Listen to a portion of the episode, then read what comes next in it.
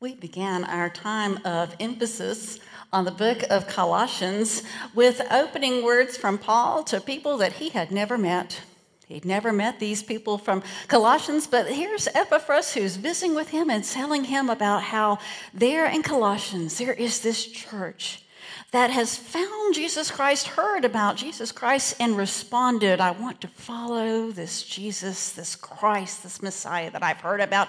And Paul writes, it's like Timothy and I are writing to you, and, and we pray for you constantly. And he doesn't mean that we've split the day into two hour shifts and Timothy prays for you for two hours and I pray for you for two hours and Timothy does a shift.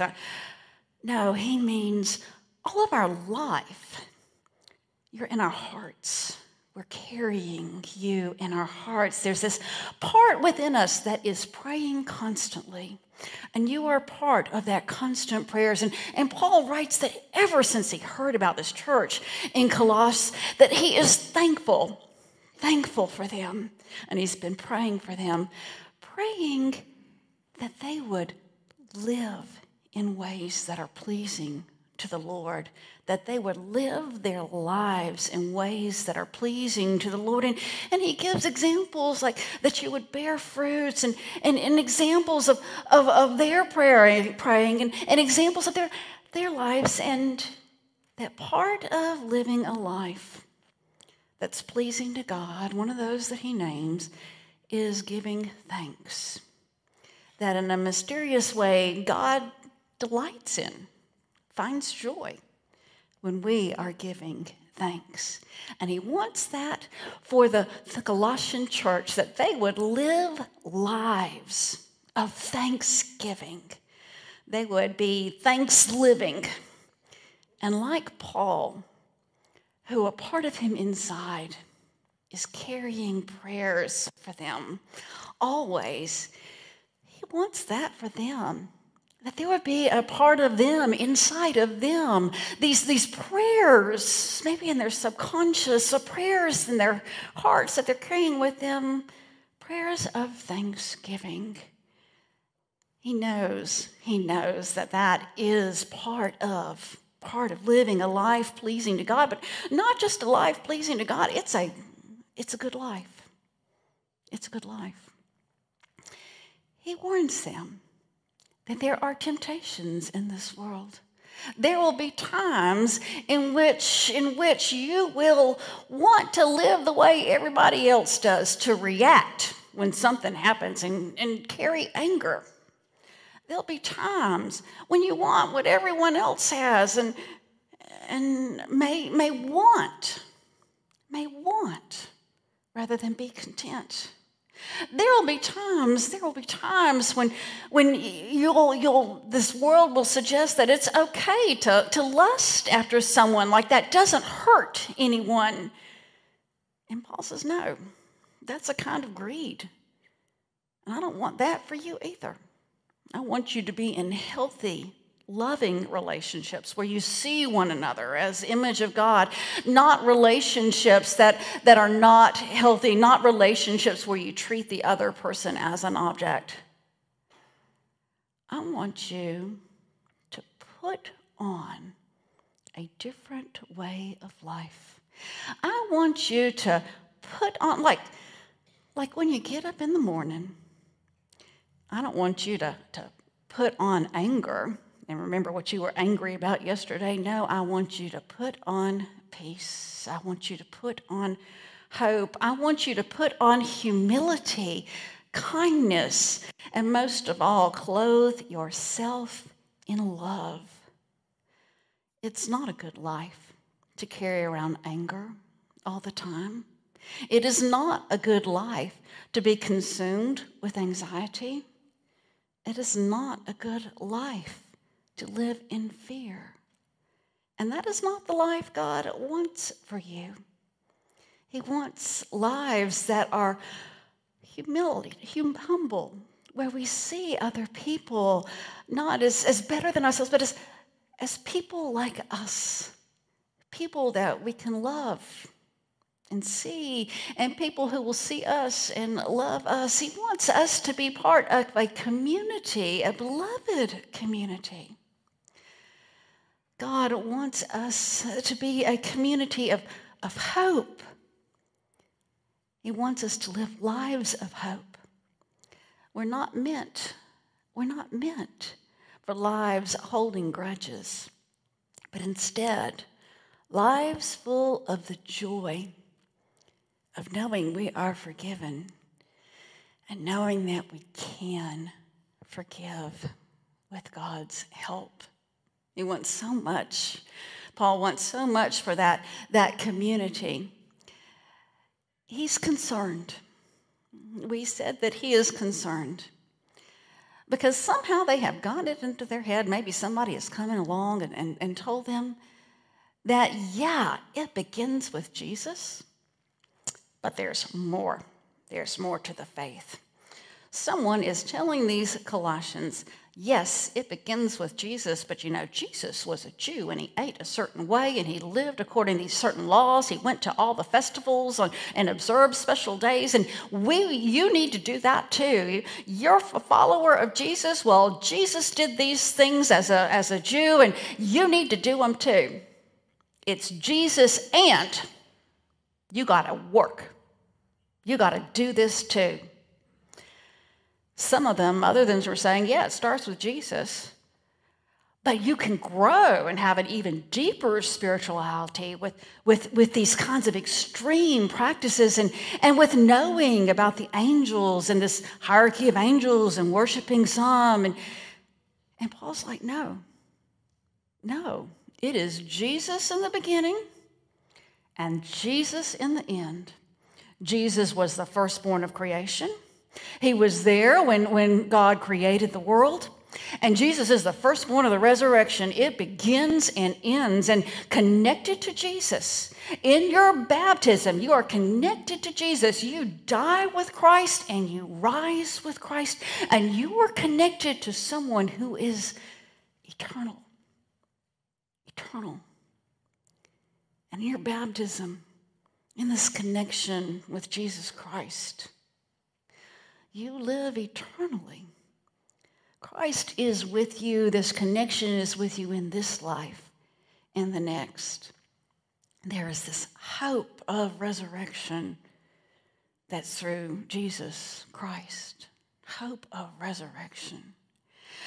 And he reminds us of them this, and he gives them a song that describes Jesus that firstborn of creation and the firstborn of the resurrection because Paul knows you get a letter and you may read it a couple of times. You hear a sermon once. Somebody gives you an idea and you might think, oh, that's good, I should do that. And then you forget. But you ever have a song stuck in your head? Yeah, yeah that's something you keep on singing. And if he can teach this, them this hymn about Jesus, then they'll be singing about Jesus. They'll be talking about Jesus. They'll have a wonderful, beautiful understanding of who Jesus is and who God is. And if they can just connect that when you see Jesus, like this song describes, when you see Jesus, you see the image of God. When they have wrong ideas about what God wants, they can remember to look to Jesus. Look to Jesus, beginning and end. Jesus is our best understanding of what God is like. Jesus gives us that strength that we need. Our scripture reading for today takes it a little step further. Instead of Paul giving to the church and talking about how he and Timothy and Epaphras are giving their prayers for the church and their hopes for the church, this time, Paul has something that he wants them to do. Keep on praying and guard your prayers with thanksgiving. At the same time, pray for us also.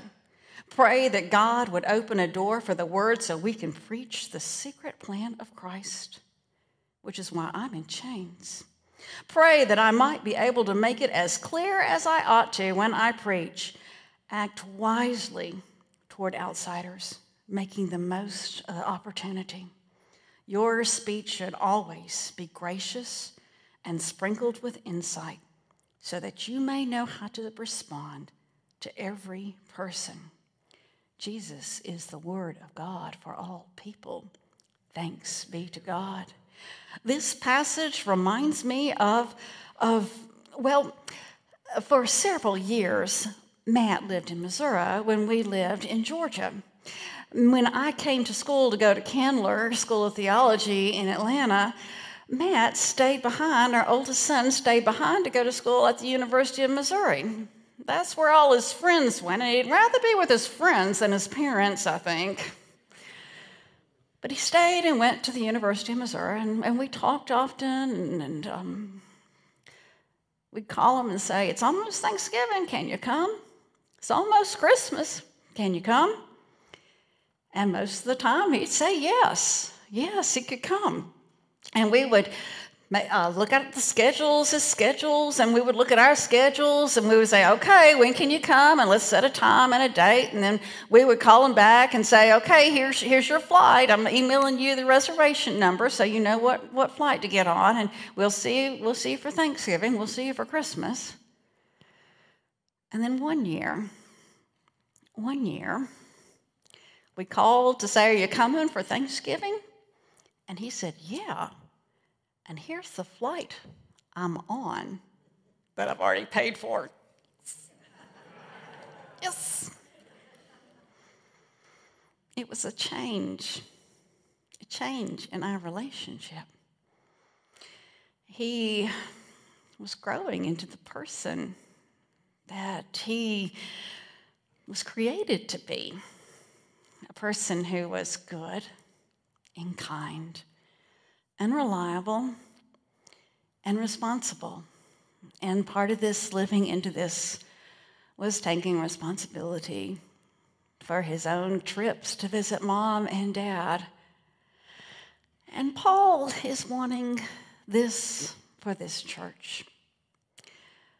I've been praying for you. I need you to pray for me too. We've been giving to you. Epaphras brought you good news. We need you to be part of bringing good news to others.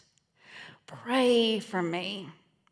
Pray for me so that I will know how best to preach the gospel so that even from prison I can preach, that God will open doors, that, that God would open other doors to keep on preaching this good news because everyone needs to hear of the love of God that we see in Christ Jesus. Everyone needs to, and I, you, you also be part of this. And he, he tells them, guard your words guard your tongue. Speak wisely. Speak wisely to other people because you have a role too in this. You have a role too in this. Make the most of every opportunity. Be gracious. Speak words sprinkled with wisdom. And you know who wisdom is that Jesus Christ present at creation. Be gracious so that all, so that all would know, because you are part of something that is bigger than yourself. Paul goes on to write about other people who are part of this process. People like Tychicus, who is, who is carrying the letter and can explain everything. And, and he says, says that Luke and Demas, those you remember them. Luke wrote Acts and, and Luke, and, and, and, and, and they're singing their hellos too. You are part of something so much bigger than this little church in Colossus. You are part of how God is at work in the world. and be thankful. Be thankful. I have talked about the spiritual practice of giving thanks as though this is something that helps train you. It's um, like a trellis that you grow a plant on, it holds you up. And Thanksgiving can hold you up so that you can bear fruits as a spiritual discipline. And I hope you'll continue in some way in giving thanks. Maybe at the beginning of the day, start a practice of every day. I'm going to write five things I'm thankful for. At the end of the day, look back and give thanks for five ways that God was present in this day. Five reasons to be thankful for this day. I have found myself in a new spiritual discipline, spiritual practice throughout this time in Colossians. I keep finding myself in the narthex area looking at looking at the tags and reading the tags and giving thanks for the people who are part of this church and the ways that you are helping me to grow in Thanksgiving. And I wish that everyone, everyone could be part of a church like this. Some of the tags are from children.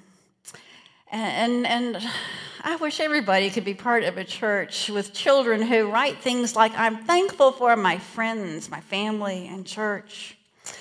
I'm thankful He gives us love when we are sad. God gives us love. I'm thankful for all that God had. God, I'm not sure. But God's in there, and they're thankful. And Jesus, I think the last word might be Jesus across the line. I love my mom, and my dad is kind. And a picture of dad. I'm thankful for love. I wish everyone could be part of a church with children who share their Thanksgivings, as well as a church with people who are wise Thank you, Lord, for life.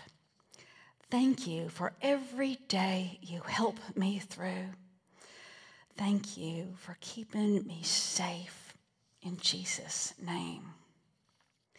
Thank you for the four seasons that remind me of God's love. I never thought of the seasons as being a reminder of God's love. And now, every time we enter a new season, I'm going to be thinking differently because of someone in this church.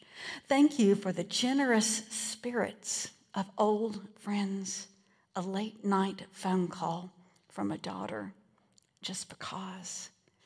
This is someone who believes God cares about every part of every day. I'm thankful for God because the other, other things that I am thankful for all come from Him. Yep, there's wisdom that every time we name things, we remember this is from God. We're grateful for our church family who's always there for us. Thank you for your provision of good health. Thank you for our church, McKendree. Thank you for your direction for our lives and for the people you put in our lives. And for my husband, accept my thanks in Jesus' name. Praise be to God for the beauty of this day he has created. Would it not bring joy to start each day saying thank you? So many of you named people, named people. My precious grandmother Ethel, thanks for her and her guidance Someone named their father. I could not find this tag afterwards. I wanted to add this to my collection of pictures and, and keep this for the future. Uh, someone who thanked their father for teaching them about the Father. Yeah. I am so thankful for every person who has cared enough to teach about Jesus Christ? Because for most of us, that's how we heard. Someone cared enough to say something.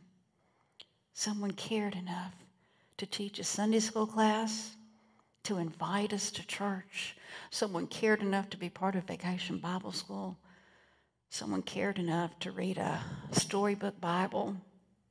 Someone told us about how God was part of their life, and we realized something was missing that we needed to.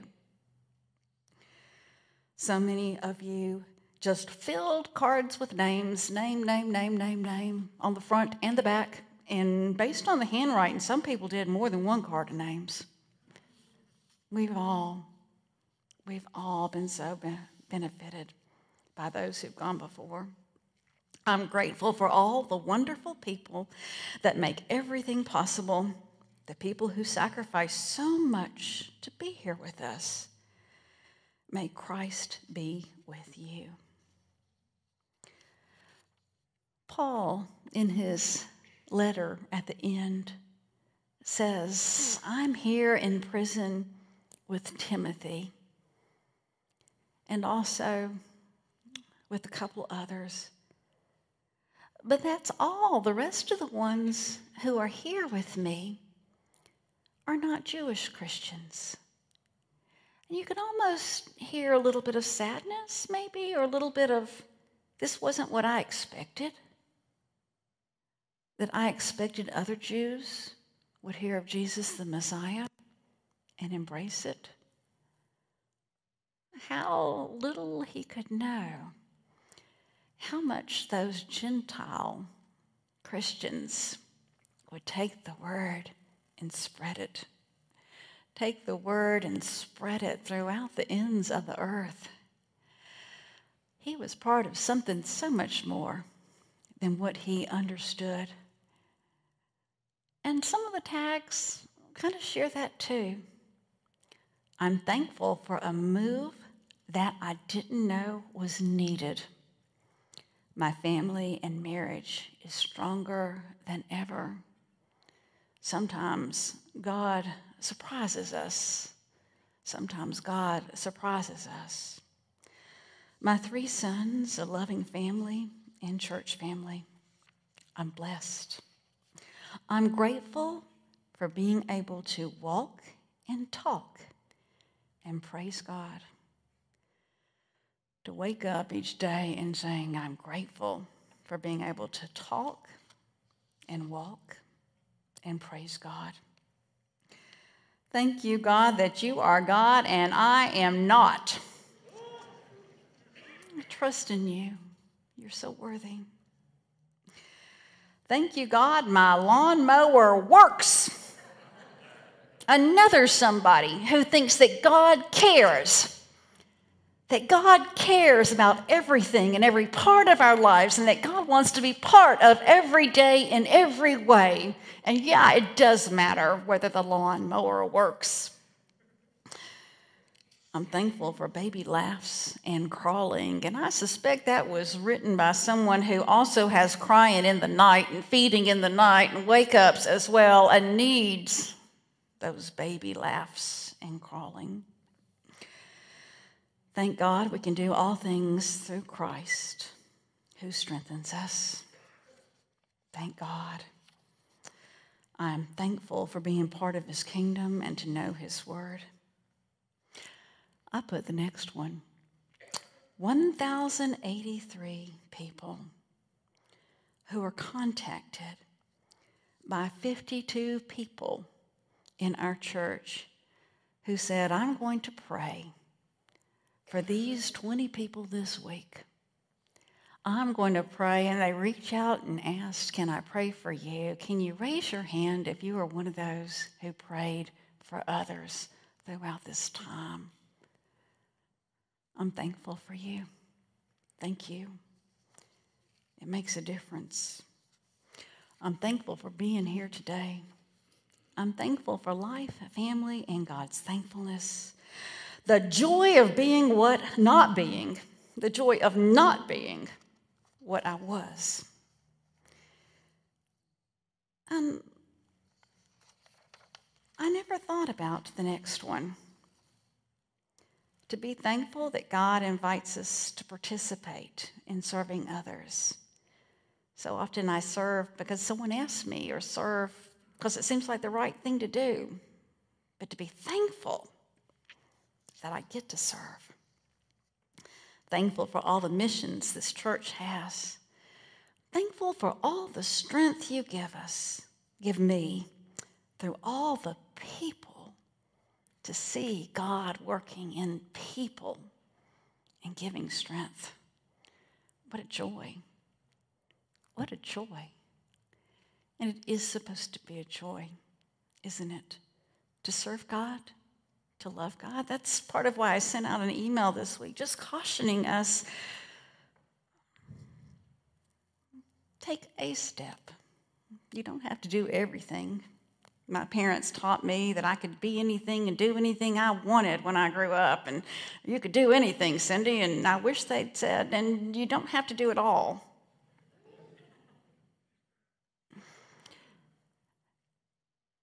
But to give joyfully of our lives, to know that God is at work through the church, and to give joy in being part of that.